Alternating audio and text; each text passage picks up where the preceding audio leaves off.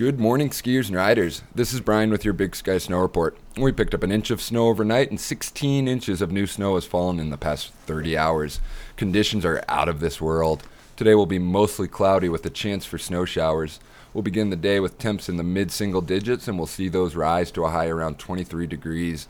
Winds will be out of the southwest between 10 and 25 miles per hour. A couple different strong winter storms seem to be taking aim at us later this week. Stay tuned. It's still midwinter in Big Sky.